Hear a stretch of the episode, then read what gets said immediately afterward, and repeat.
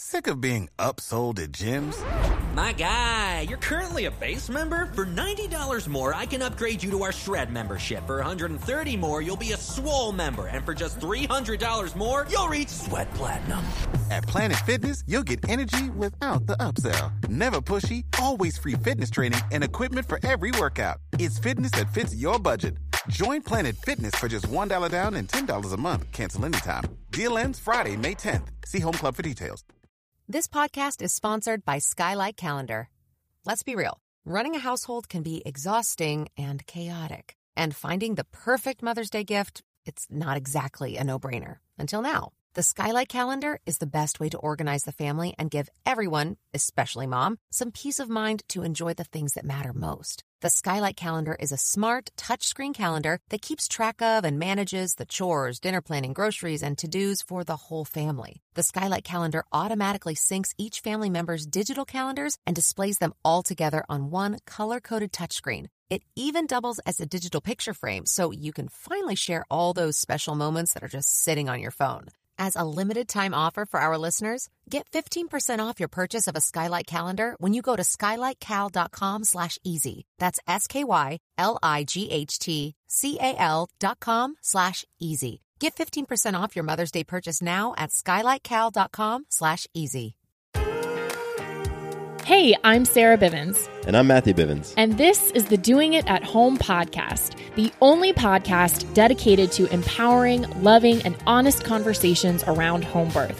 What started as a fun way for us to document our own home birth journey has turned into a platform for sharing birth stories, resources, and education with the goal of empowering mamas and families to make the birth decisions that work best for them.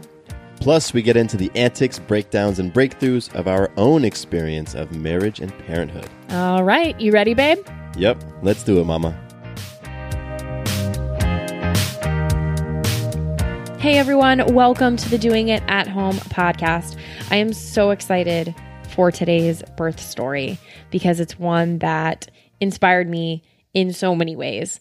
So I think, if I'm remembering correctly, because hashtag mom brain, we all know that, I saw pictures of this birth process and experience on Instagram and immediately thought, we have to have them on the show. And so here we are, and that's what's happening. So we're chatting today with Amy and Mallory Caldwell, two mamas with an inspiring birth story to share of their son, Sebastian.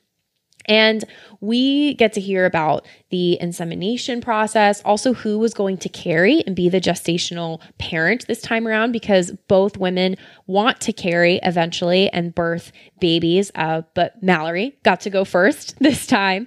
And just the the pregnancy process choosing a midwife. Also it was very important for them to choose a midwife that could support them and love them in a way that worked best for them and create that sense of community. And so they were able to find a queer midwife that works in the LGBTQ community and how significant that was for them talk about the legality of home birth in different states and how, how that impacts your process and your planning. And this birth story has some twists and turns and some back and forths. And I'm not going to give any spoilers. So I'm just going to let you listen in on what all of that had to offer and how baby Sebastian came into the world and he's here and just all of the awesomeness around that. So thank you so much to Amy and Mallory. And before we hop into that amazing story, I have to give a shout out to our amazing sponsor of today's episode, and that is Bump Boxes. Bump Boxes, if you haven't heard already, is a monthly pregnancy subscription service that is tailored to mom's due date. And each month, depending on the option that you choose, depending on your subscription, you get a box a bump box full of four to eight healthy, full size products tailored to your due date.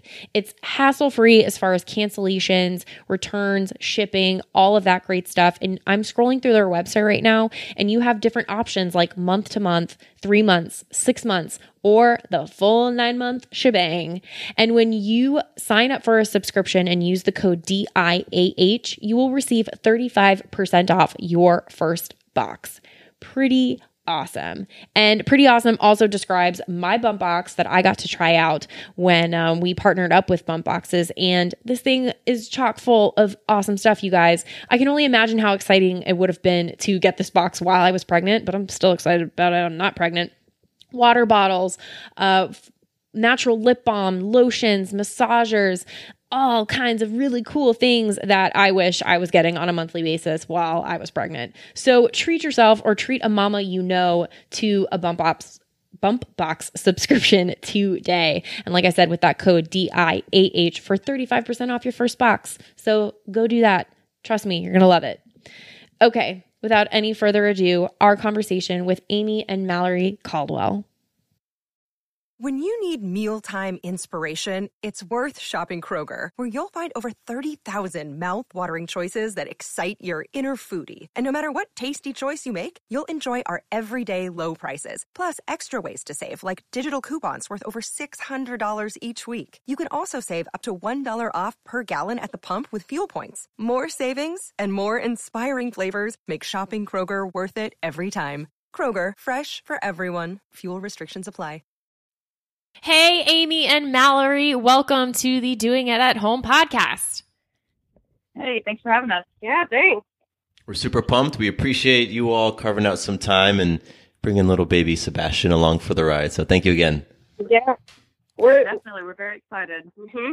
So, before we hop into baby Sebastian and how he came to be, and that's why we're all gathered here, basically, um, can you tell us just a little bit about yourselves and where you live and what you're up to?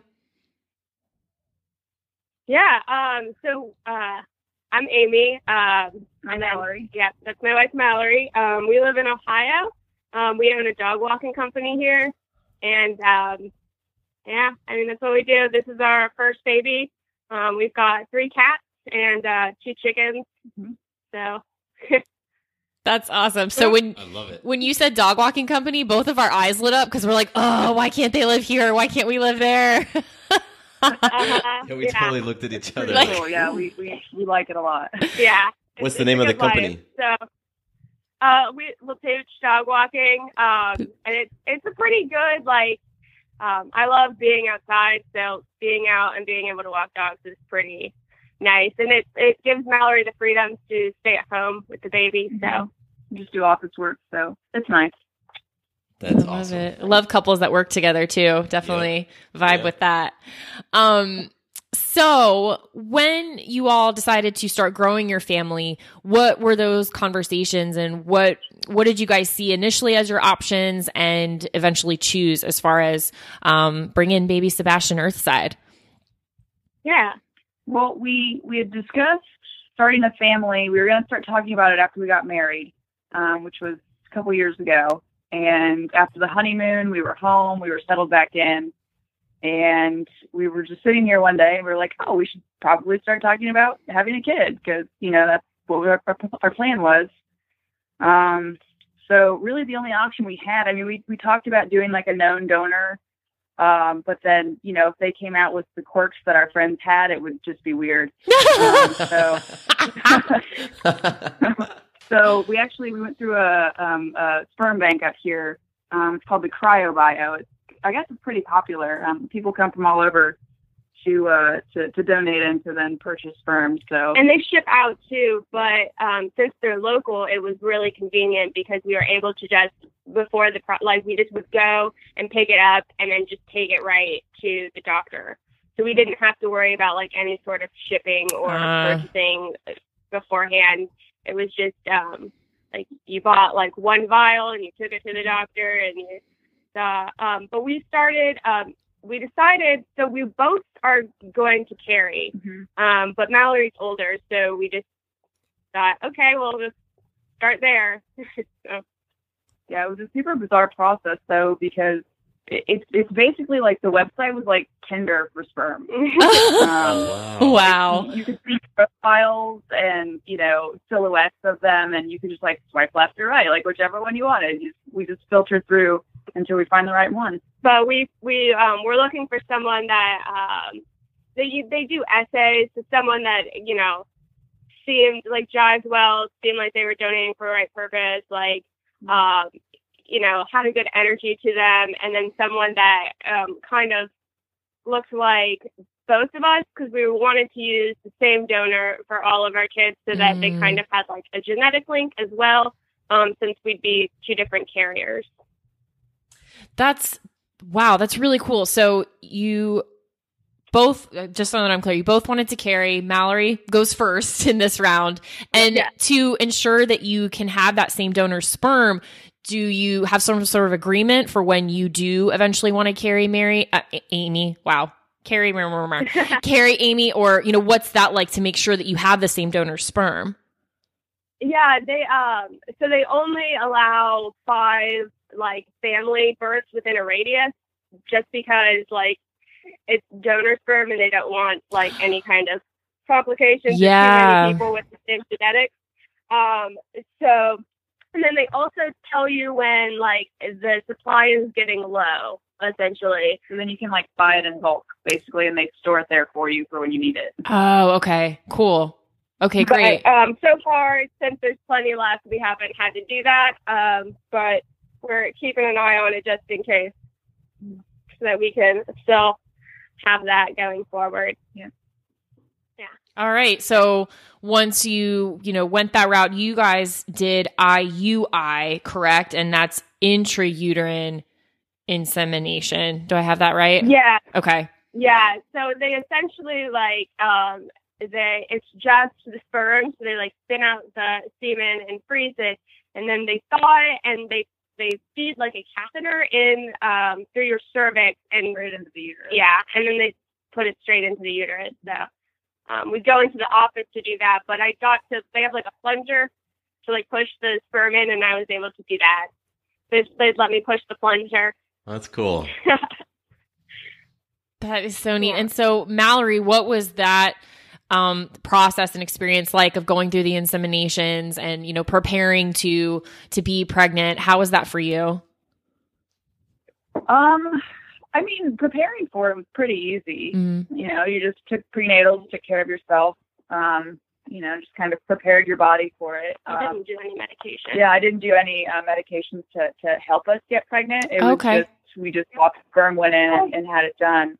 Um, but the, the process itself was was um, slightly painful because you know they they they bypass your cervix altogether and go straight into your uterus. So as soon as that sperm hits your uterus, you kind of contract, and it's just it's a really painful experience. Um, but I mean, it took us three tries. Um, the second try we early miscarried, um, and then third third try was a charm. Amy and the uh, doctor actually high fived afterwards, so it was uh, it was a pretty good experience. Sealed Yeah, the deal. It was pretty. Yeah. Yeah, and the, the two week wait with um, Sebastian's pregnancy was very peaceful. Um, yeah. we both felt really good about it. Um, it was we had good vibes the whole time, and it was like I knew uh, that it would be positive. Like I just I I felt really good. Yeah, we so. both did. It was, it was good. So were bo- were were you all prepared, sort of emotionally and mentally, that it might take a few tries? Yeah, when we when we did the initial consult with the OB office that did the insemination, um, we we were told it would be an average of seven tries. oh, Five wow. to seven. Okay. Five to seven was was the norm before it would take. So we we actually got lucky with three. Um, I think the hardest part is not knowing when it would take. Mm. Uh, because if I knew going into it it'd be three tries, I, the emotional like toll it took wouldn't be as hard. But to not know and to like have like it fail is is really like it's Yeah. tough, especially when you're it's you're not just like having sex to have a baby. You're you're shelling out money and going to the doctor and doing the wait. Um, Yeah. and just sort of like yeah, we couldn't just keep trying a, a bunch of times. It was one one time a month Mhm. or every we ended up like it was like two months between tries Mhm. um and it Okay. yeah it's it's hard but like then once like as soon as it took it was just like oh like and like looking back on it it doesn't seem as like um hard of a process but when you're in it you're really in it it's, yeah, the emotional toll of it is is a lot. Wow. Now, through this experience, were you able to connect with any other families going through similar circumstances or had you connected with any other moms, you know, going through IUI? Um, what was, were you able to have any sort of support like that? Um, sort of. Um, our friends who had just gotten married, they are a queer couple as well, and they were going through the process. Um, they're actually still going through the process. Um, it's been pretty hard on them. Mm-hmm. So we are, but we're the only um, couple that we know that have done like, oh, um, that have done like um, the IUI procedure and have had success so far. Um, and since it it was only three tries, it it was really like um, we just leaned on each other and oh he's wet. Yeah, okay. Um, sorry, we have a, a diaper change situation. I get it. no worries. he gets mad anytime he gets wet. Like even if he's in a di- like a stay dry cloth diaper, he just he cries as soon as he sees. So. Mm. yeah. Um, but yeah, so um, the IUI process, since we weren't, um, we didn't end up doing it for as long as we thought. Um, we sort of just leaned on each other and would talk through it um, and just like talk about options and, um, you know, try and um, stay in the moment, um, enjoy our time as like a, a twosome without any kind of um, baby or pregnancy. And we, we tried to do like a lot of like um, going out and spending time the two of us and trying not to dwell on it because it can really um, take over just your thoughts and your feelings and a, a lot of who you are if you get really stuck in the process. So we did our best to not stress about it too much, knowing that it could take, you know, six months nine months. Um, and then we just got um, lucky when it happened after the third third try. But that's amazing. And so once you were pregnant, and it seemed like this pregnancy was was keeping you mentioned, you know, as we talked a little bit before um, connecting, that you didn't always think home birth, but eventually at a certain stage, somewhere around week 16 or so, you mm-hmm. chose home birth. What was that um, decision making process, and how did the shift happen?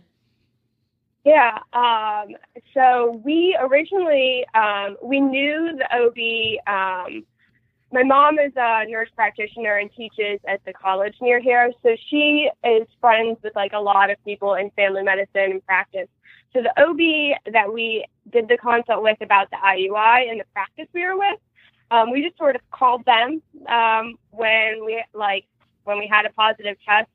Um, and you know, like most people, like you just like I don't know, call your OB and yeah. go in and just sort of start. I think like you had a similar thing. Like I don't know, I'm pregnant. Like I guess I just call the OBGYN, like go in, get a confirmation. Like what do I do? Um, and it's super weird because in the beginning, you know, like there's nothing you really can do, but you feel like you should be doing a lot. So you're like, what do I do? Like, who do I call? Um, and so, yeah, we just called the OB, um, started going to the OB, um, and they had midwives. Um, so we were interested in using the midwives, and we started doing hospital tours. Um, and we, um, we actually we toured the hospital we ended up really liking um, and that's the hospital we, you know, ultimately ended up delivering Sebastian at.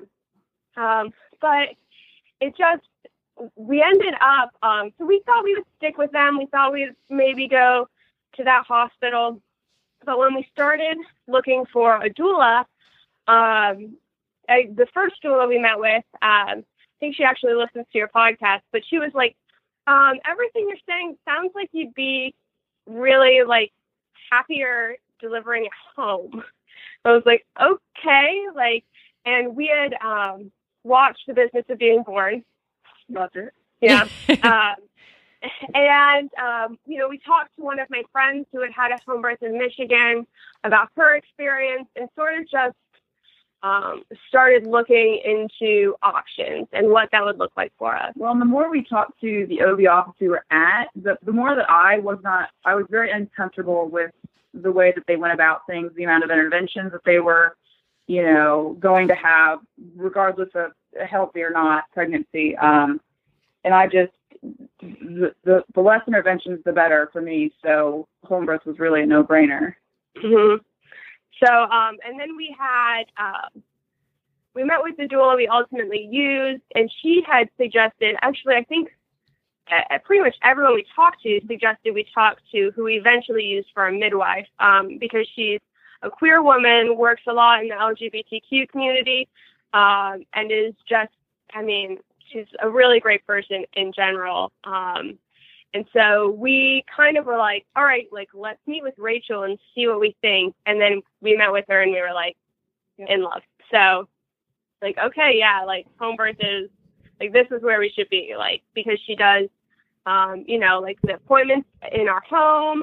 Um, and it was super comfortable, like, you know, longer appointments instead of just the in out kind of rotation, um, a lot more personable and um, it was just a, a, a better feeling all around. So, um, you know, we had so we had met with the doulas and we um, just kind of started transitioning into the thought of home birth. And once we met with Rachel, we were sold. Yep. So that's so cool. That's so exciting. And then, what was any sort of response or uh, feedback from friends or family on the home birth decision? um, most of our friends, they were like, "Oh, we we pretty much expected you guys to go the home birth route." we're just like, if you met us, like you know, our our house is, is very old lady, and it's we're just we're just those kind of people. Like, yeah, I guess. Yeah. Um, actually, when we were planning on a hospital birth, we had met with our friends, and she was like, "Really? Because they paid you for home birth, yeah. people." Yeah. um, the my parents were were pretty supportive. Um, you know, they thought it was weird that I was pregnant, more or less. But um, uh, just because you know, 31 and you know, gay and never had had kids before, so. Um, but your mom, well, and you're more like masculine, like you're right. not the typical lady. Yeah, but your mom, being a nurse, she had some reservations about it in the beginning. Yeah, mm. she was not super keen on it. It made her very uncomfortable. She worked in the NICU um, for years when I was younger and before she had me. Um, and, I, you know, I had shoulder dystocia, like, for her birth, like, for me. Um, so, like, her experience with that and just, like, seeing, you know, preemies and NICU babies, I think just, like, kind of colored her vision of mm-hmm. birth um, to be, like, a scarier thing. Um, so she was not terribly on board. Um, and also, it, so in Ohio, home birth isn't legal. It's not illegal, but they don't work well. Like midwives aren't like they're not. They can't. They like yeah, they can't get licensed.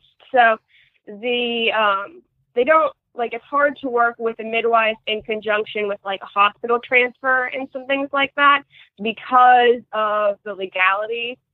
So it becomes a bit uh, more complicated. Mm-hmm. Yeah. Um, that just always continues to amaze me how it varies state to state and you know some of the ability or inability to connect and you know collaborate in terms of care uh, and if there does need to be a transition of care how that can be. That's just that's interesting and i feel like it adds an unneeded element to an experience of pregnancy and birth planning you know for the for the oh, family.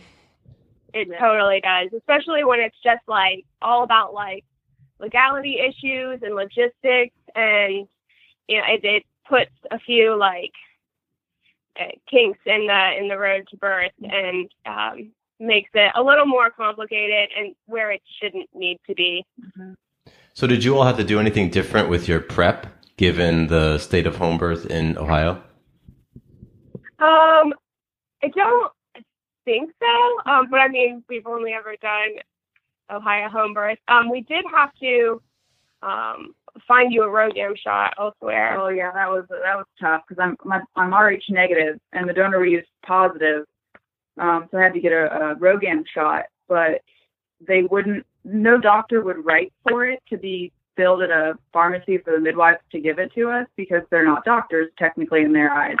Oh. So and the midwives couldn't write for it because they're not licensed here. yeah. So we had to kind of like find. We ended up finding like a low cost prenatal care that where you weren't where they didn't do hospital delivery. yeah, Um, they just did prenatal and postnatal care, and that was it. And so we were able to get in with them And get the shot when I was Yeah. 28 weeks. Mhm. Um, but that was it was um tough in the moment because it was Yeah. one thing that we really couldn't quite figure out because the midwives don't have that kind of access here and it was something that um we didn't want to not have Yeah. Got it. Okay. Save big money now on new siding from LP Smart Side at Menards. Update and beautify your home with your choice of 13 timeless colors of pre-finished engineered siding. It's durable and includes a Sherwin-Williams factory finish paint warranty that means no painting for years to come. View our entire selection of siding from LP Smart Side today. And don't forget to check out our flyer on menards.com for all the great deals happening now. Save big money at Menards. One thing I want to touch on, um, Amy, I know we emailed about this a little bit, um, but I'd love to hear for audience and other families and mamas, you know, like you guys. Um, there were some, I guess you could call it challenges around Mallory, you know, being pregnant and, you know, searching for clothes, or, you know, you said that sometimes people didn't even really realize you were pregnant. Can you share a little bit about that? you said searching for clothes and Mallory's face went oh god Don't remind me. It was um well because maternity clothes in particular are very feminine. yes. And you wear pretty much exclusively men's clothing. yeah. It just is what I'm comfortable in, you know. And so, I mean, we did thrift stores. We actually even went to some maternity shops to see if we, they had anything that I could use. But the women's t-shirts, like the the sleeves are just so small and short. Like I felt like I was like the Hulk in them. And um, you know, pants are just so tight, and I just I I was miserable trying to find clothes. I wound up pretty much living in sweatpants and basketball shorts. We did sweatpants, basketball shorts, and we'd go to the thrift store and try and find men's shirts that were like extra long Mhm. so that they didn't like become belly shirts. Yeah. Um, but it was it was interesting. Um, and it did take a long time. No one really um, talks to you about being pregnant. Yeah, it like wasn't until the very end. We were about two weeks out from him being born when the first person was like, "Oh my gosh, when are you due?" Hmm. Because I think people just thought I was an angry, overweight man walking around because, you know. So it was just like you know, bag, baggy basketball shorts, baggy t-shirts, and just this belly, and nobody really thought anything of it. So wow. And- how did how did that feel? Did that create anything for you as far as any sort of emotional impact, or was it frustrating? You know, or and, and how did you experience pregnancy?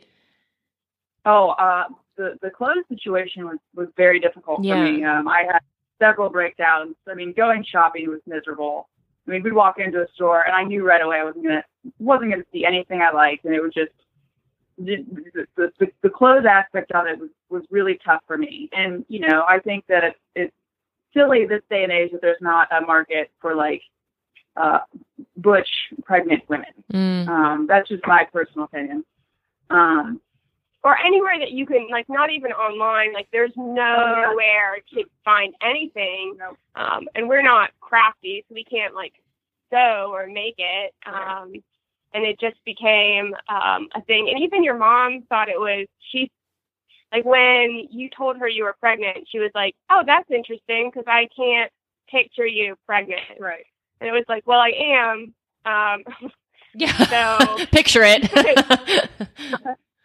so you don't need to picture it it's happening Right. um but it was uh yeah But the actual pregnancy itself, I, I was very okay with. Mm. Um, it was actually really smooth sailing um, for me um, as far as, you know, morning sickness and emotions go. I had none, basically. I was just kind of, you're pretty even keel you're Yeah. pretty much like you it. but with a belly Yep. it was the, the clothes was really what I think was the biggest issue with me was Especially- finding because when you're not wearing maturity clothes you basically just feel like a fat person trying to like put on hmm pants Yeah, it was it was pretty rough.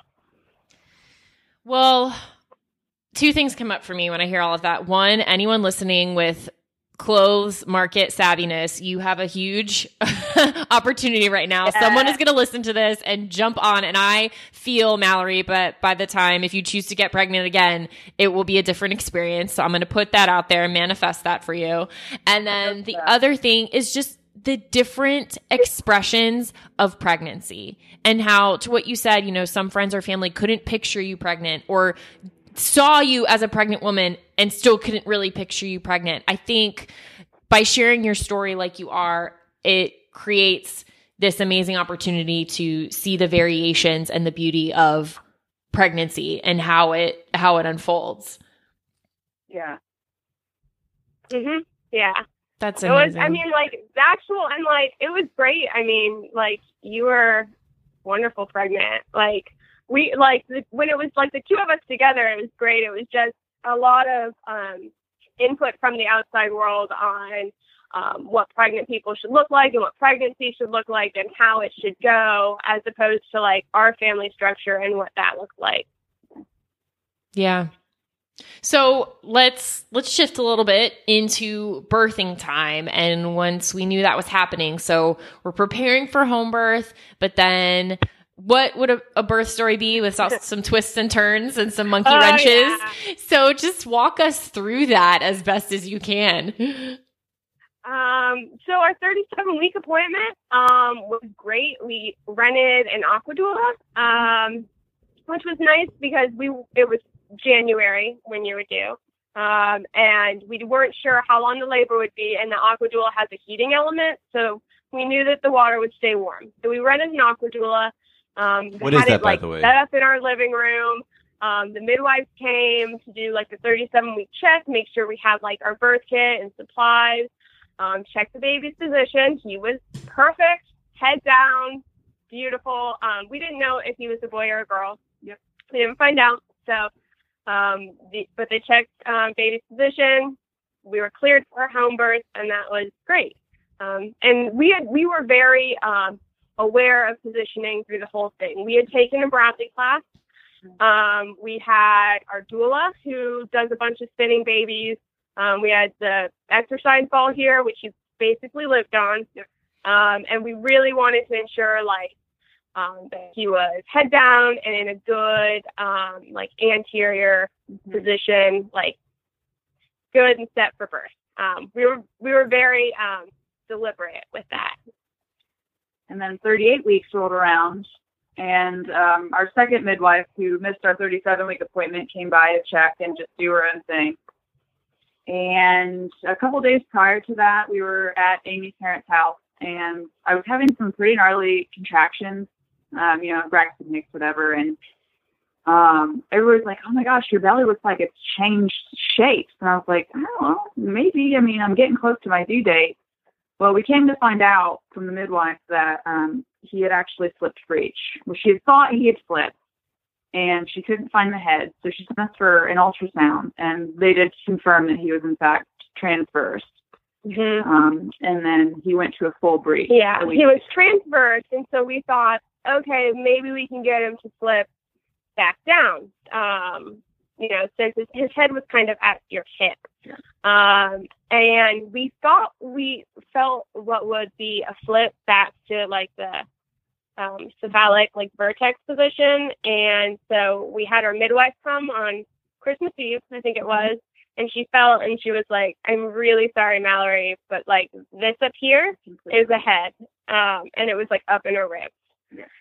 So we're like, okay, that was not the direction that we wanted baby to turn. Breech baby in Ohio, I mean, it automatically disqualifies you for home birth, and you're pretty much done. Like you're, you're it's pretty much a C-section. That's that's where you are. They won't deliver breech. We um. Our, our midwife doesn't do breech for first time birth. She would be able to refer us to, she said that there was a midwife who would deliver breech, but she wasn't terribly comfortable with it.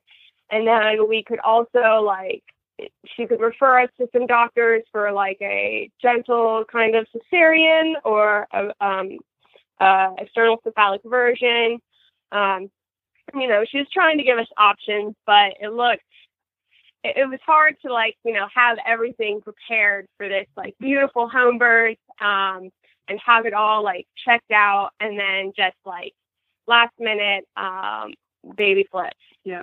So we did a bunch of acupuncture, um, chiropractic. It was all around Christmas. So we were just like throwing things at it and hoping that something would take and the baby would flip. Doing handstands and, and an indoor pool. We did uh, like hypnotherapy. We had um, a doula that does hypnobirthing and hypnotherapy come by, and she did some like breech flip stuff and um, gave us like a lot of like um, hypnobirthing tracks on flipping um, a malpositioned baby, um, which was really great. Um, we met a lot of like really nice people through the process um, and like grew our birth team exponentially just for like outside people because I mean there were so many people at that point involved.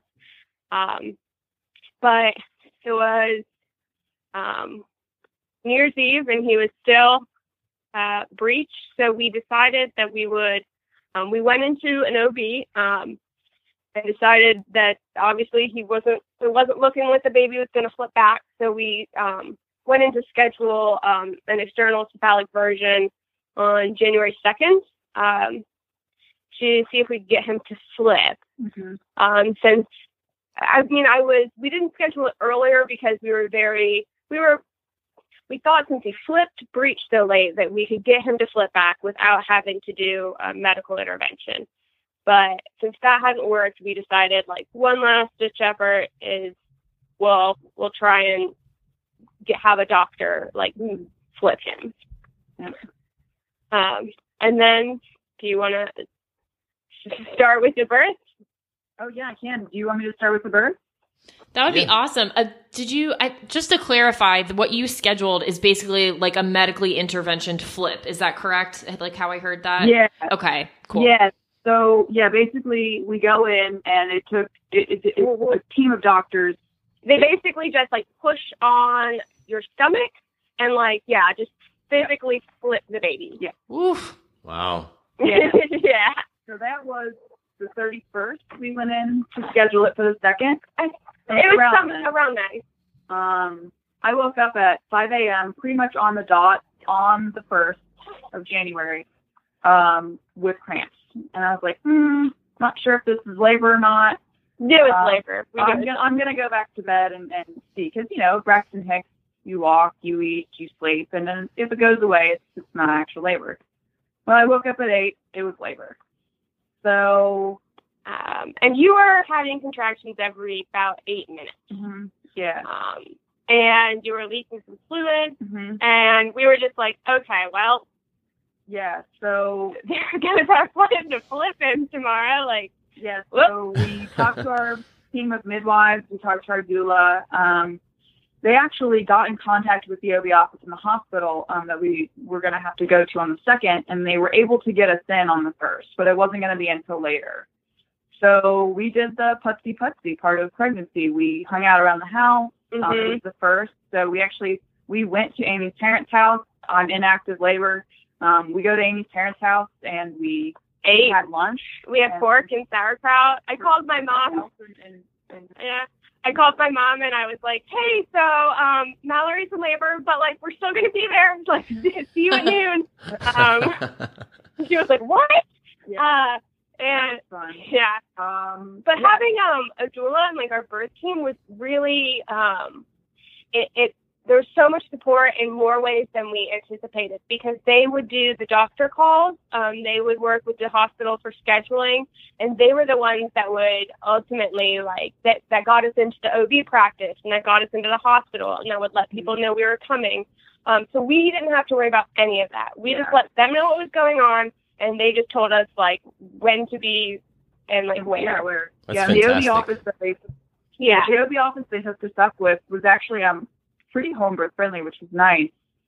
Um, so yeah, it was about three thirty. I think on Mhm. the first we got into the hospital. we met our doula there hmm Um, you know, we discussed the options of the uh, EVC. Yeah, ECV. ECV. And um, uh, we we ultimately decided that I would, uh, despite everything that I wanted, um, I needed an epidural. um, which was not ideal. But your uterus was contracting, and they wanted to to. relax to a little bit um, so that they could work with the baby.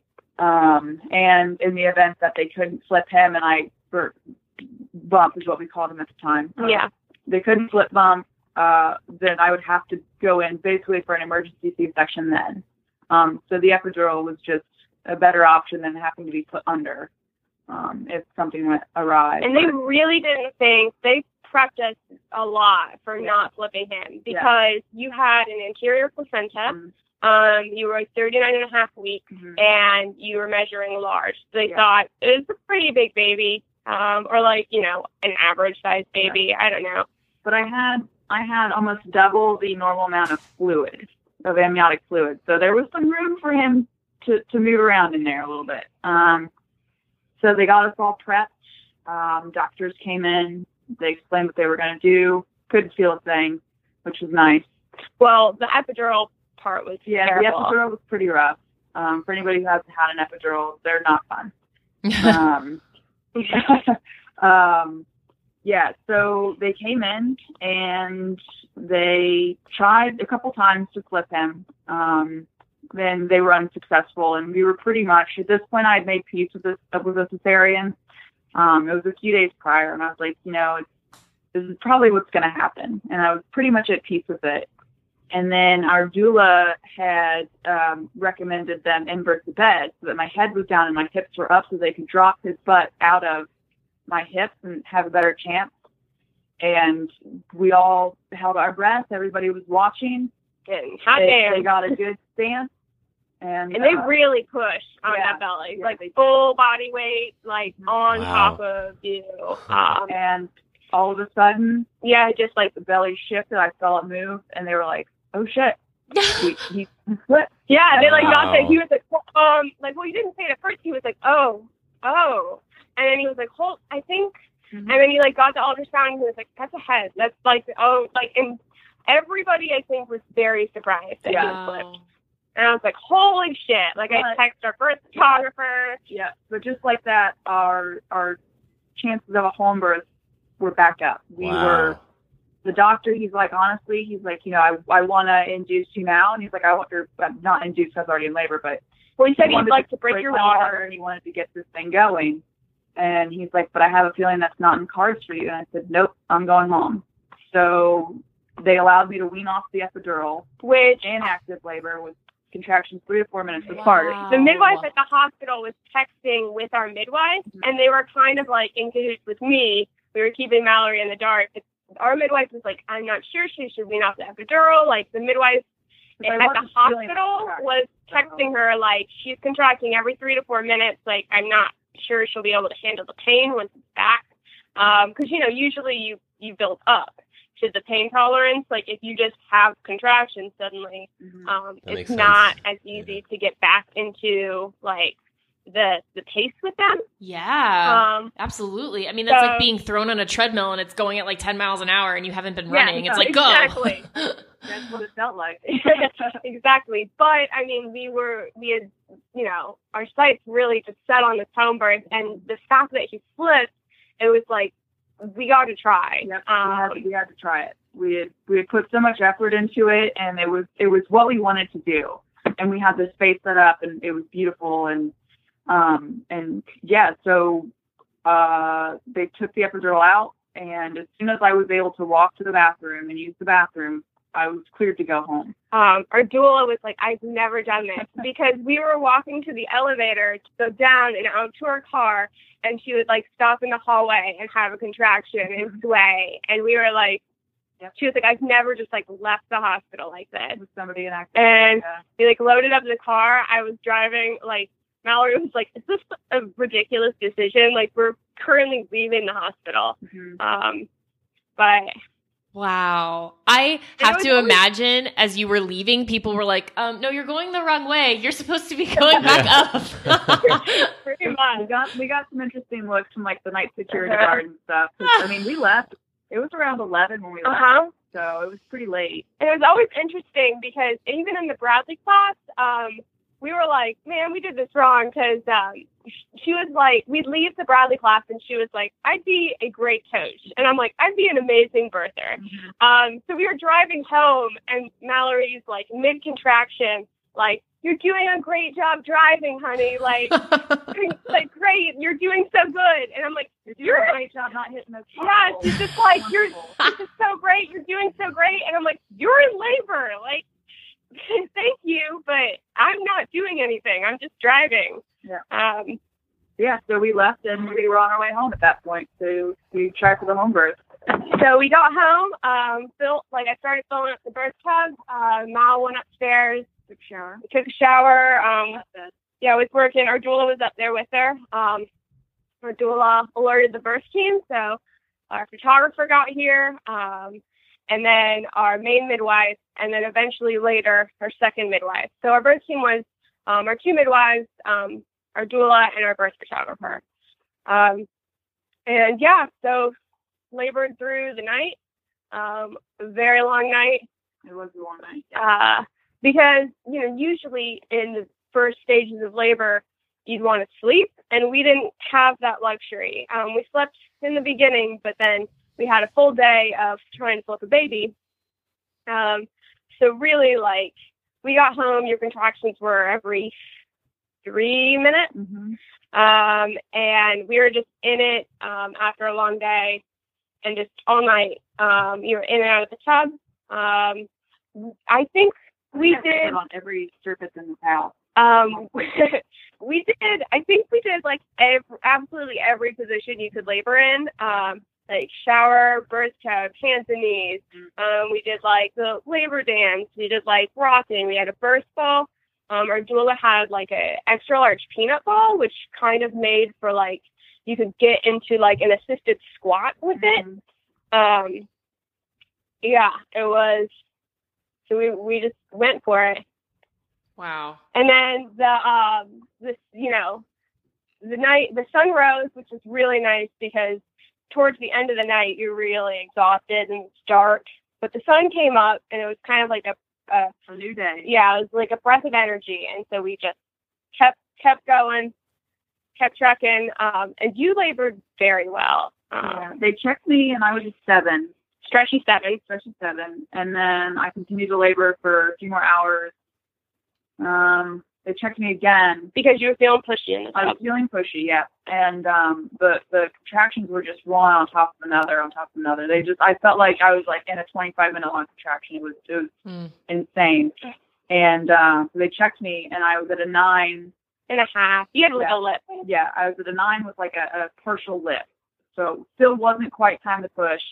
But the problem was is that he hadn't dropped. Um and we were doing some spinning baby stuff to try and get him down like put like we were doing some stuff during contractions to try and get like his head engaged um so different exercises and different techniques to try and like drop him down but Yeah. it was not it did not work. And um after almost two days of it was about forty no, about thirty some odd hours. 36 i think yeah, Yeah, um, we decided that it, it wasn't gonna happen at home. He just he wasn't dropping. Um, I wasn't making any progress. and the night it was getting dark again I yeah, it was getting dark. I hadn't Oh, slept. wow. I hadn't eaten anything since lunch on the Mhm. first. So this is the second Um, now. You're going to the evening of the Yeah, second. we're, we're we're rounding the third. Yeah. yeah So- evening of the second and uh, since you she was she didn't so she had lunch um and then we did the version and by the time we got back from the version you basically weren't um hungry Yeah. so i was trying to kind of feed her like bites of like honey sticks and some peanut butter we were trying to get fluids in her but the active labor part was just so forceful for so long um and you were just running on empty Yeah. So we wound up transferring for exhaustion. Um, they were ready for us when we got there. We didn't have to triage. Um, they just took us straight into a labor and delivery room. It's the same Our hospital. team- Yes, Okay. same hospital. We wound up actually having the same doctor, um, which was nice. But um, yeah, our whole birth team went with us. Um, uh, while we were there, you know, we broke the water, I got the epidural, trying to get some sleep. Um, Epidural didn't work. yeah, the epidural wound up failing. They put it in too far, and it became more of a spinal block, and I metabolized medicine really fast. So Um, it just so they had to redo the epidural at about two fifteen in the morning. Um, that one took, and he just I still hadn't made any progress. So I was still at a nine. Uh, he hadn't dropped at all. Um, they broke my water. There was meconium present. Um, I was starting to get a fever. Which they were actually very good at the hospital. they so the meconium wasn't was a non-issue, uh, and they let her labor for 12 hours without any progress. Um, and they didn't suggest they had they didn't suggest any kind of intervention. They just like let you do you.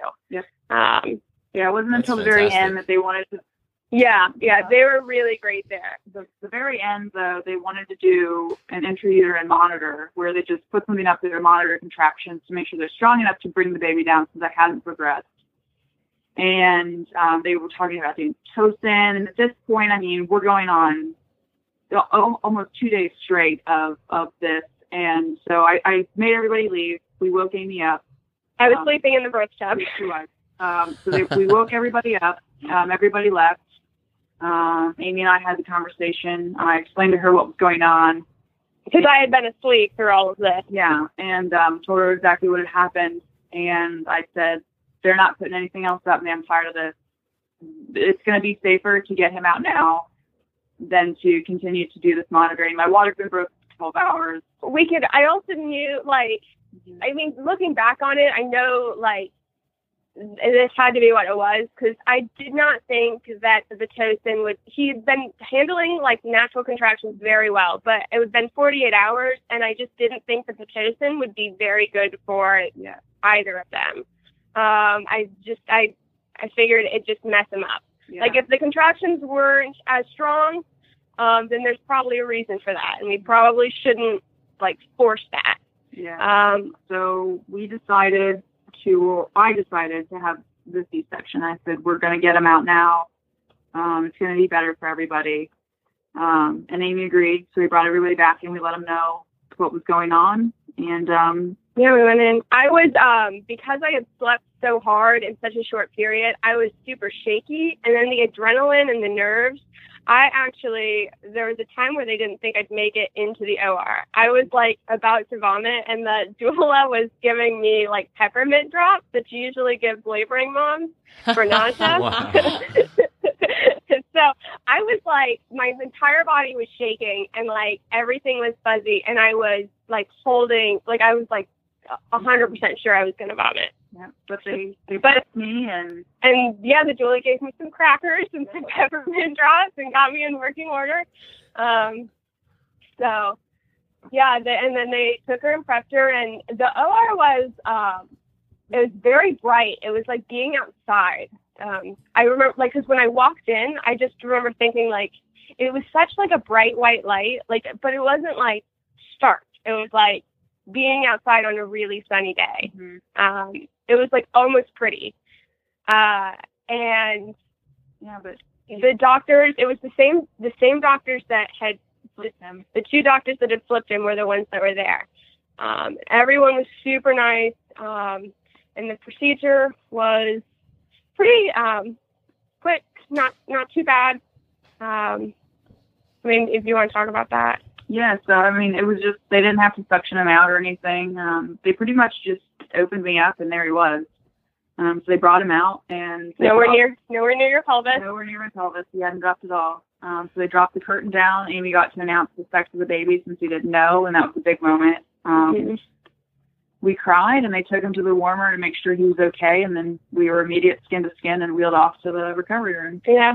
Um, even our, our midwife was there in recovery, and she was like, "Where's the baby?" And it was like, "Oh, he's right here," because like He's on my- he was just on um, Mallory's chest from like they checked him out, um, they weighed him. nine pounds eight ounces, um, and he was just on her chest. Yep. Um, so just skin to skin, and they wheeled you into um, recovery like that, and then they actually um, wheeled us into like the maternity ward like that. Mhm. So he was skin to skin for For hours. hours. Yeah. Yeah. That's awesome. That's great. Yeah.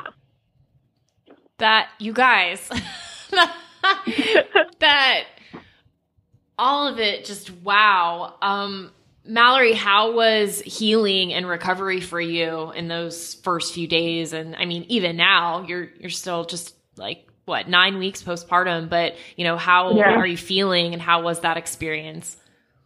Um, I'm feeling really good um, today. Like uh, I'm, I'm having a really good day. I've been having a, uh, some really good days the past couple of days. But um, initially in the hospital, because I mean, as soon as the epidural wears off and the pain meds wear off, and you know, um, they they take the catheter out, you then like you're up. Like they it's that same day they have you up, they have you walking. Um, you know, you have to use the bathroom on your own. Um, it's it's it was it was a lot. Um, it was very painful to get in and out of bed because you can't use your ab muscles because they you know they cut through those tissues and they sever those nerves to, to do the cesarean. So um, it was tough. The the first couple of days was really tough. I couldn't get up out of bed to get him out of the bassinet.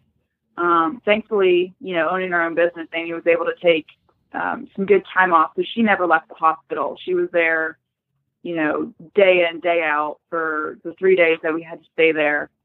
Um, and then she was home with me for two weeks after. Um, so the hospital was really tough. I couldn't. Uh, breastfeeding was hard, um, just because you know the cesarean, your milk comes in a little bit later.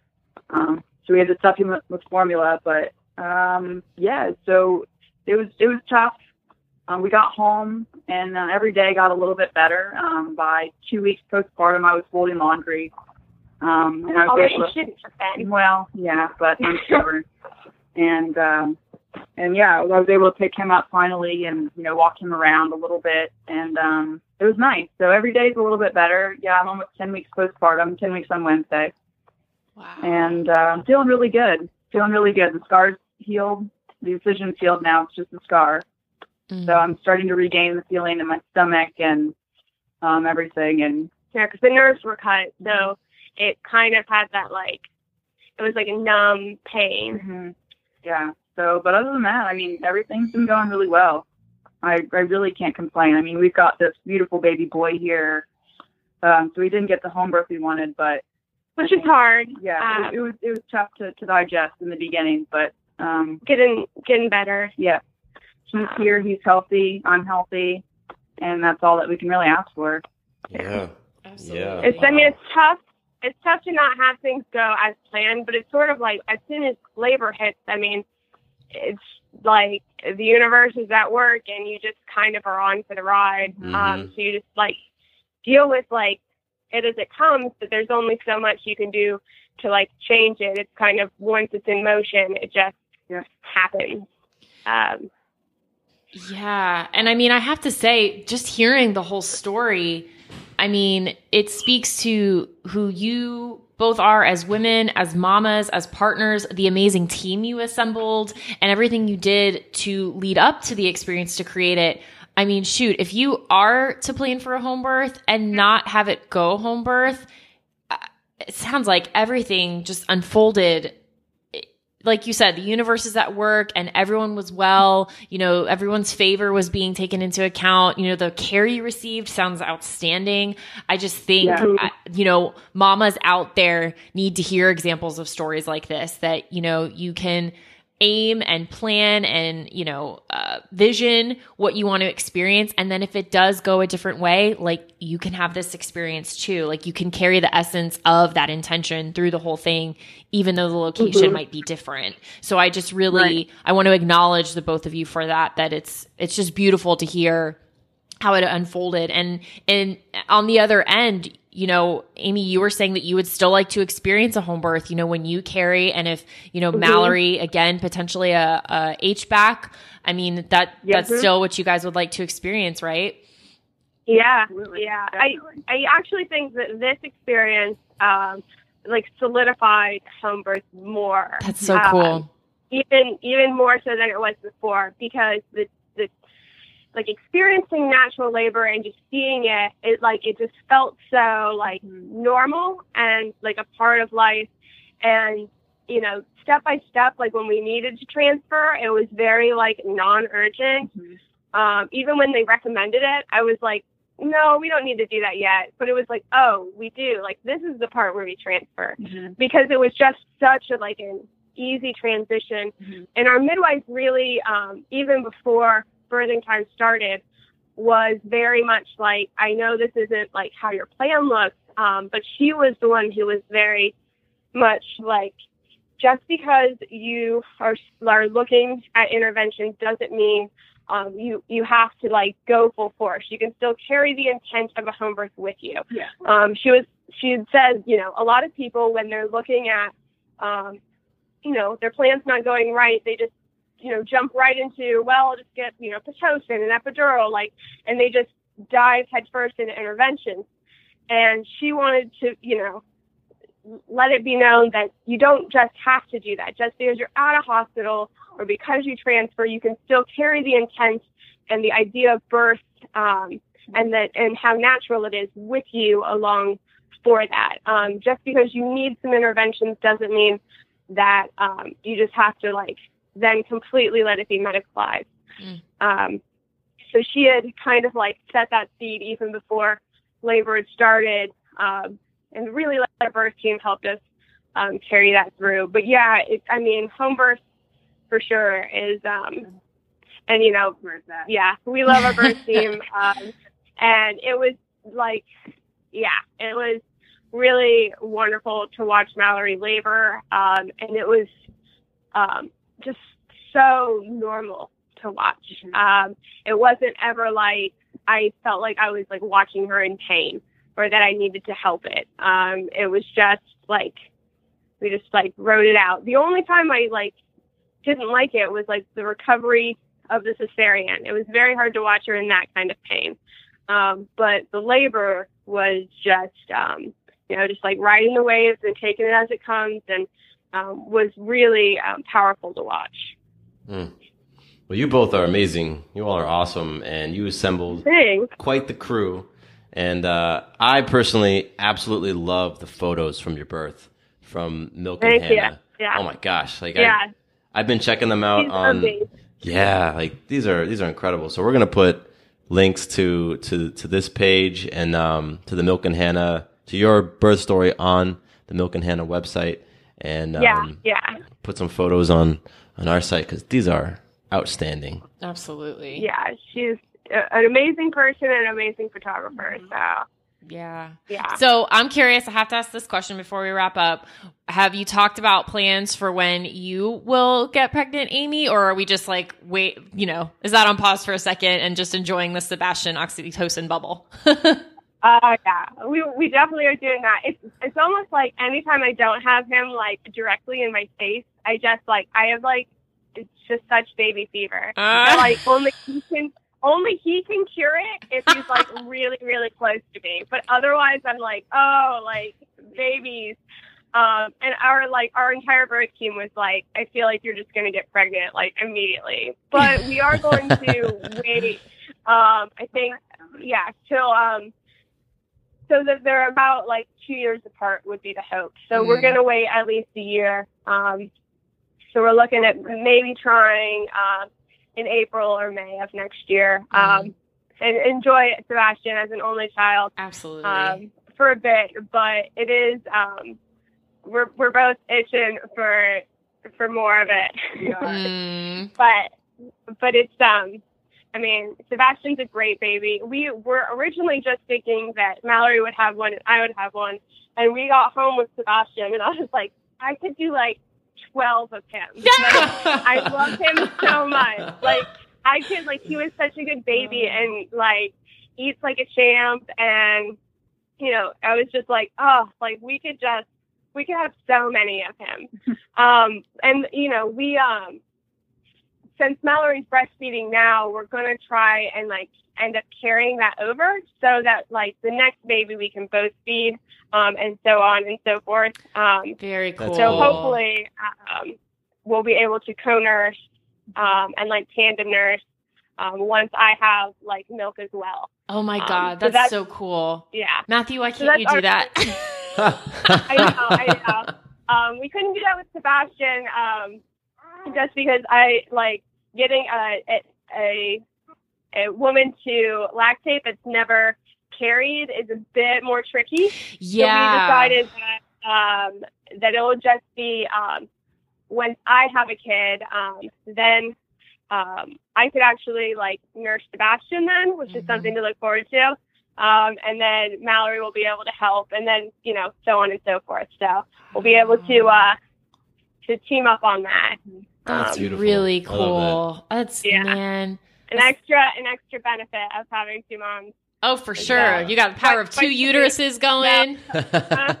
Yep, I lots, lots, of, lots of baby food. So. oh, I love it. You guys are so great. Um, I appreciate you so much. Just your whole story, everything. You have to keep us posted on just how you guys are doing, but then Yeah. also when you do get pregnant again, we want to talk to you about that and the Oh, yeah. whole other journey. Um, just again, Amy, Mallory, and Sebastian, because he's been such a great sport hanging out with us. Yes, he's he's been uh, very very well behaved. So good Yeah, job, buddy. awesome. Well, thank you all so much for joining us. Yeah, thank you. Thanks so much for having us. We really appreciate uh, being able to get our story out there and um, just talk to you too.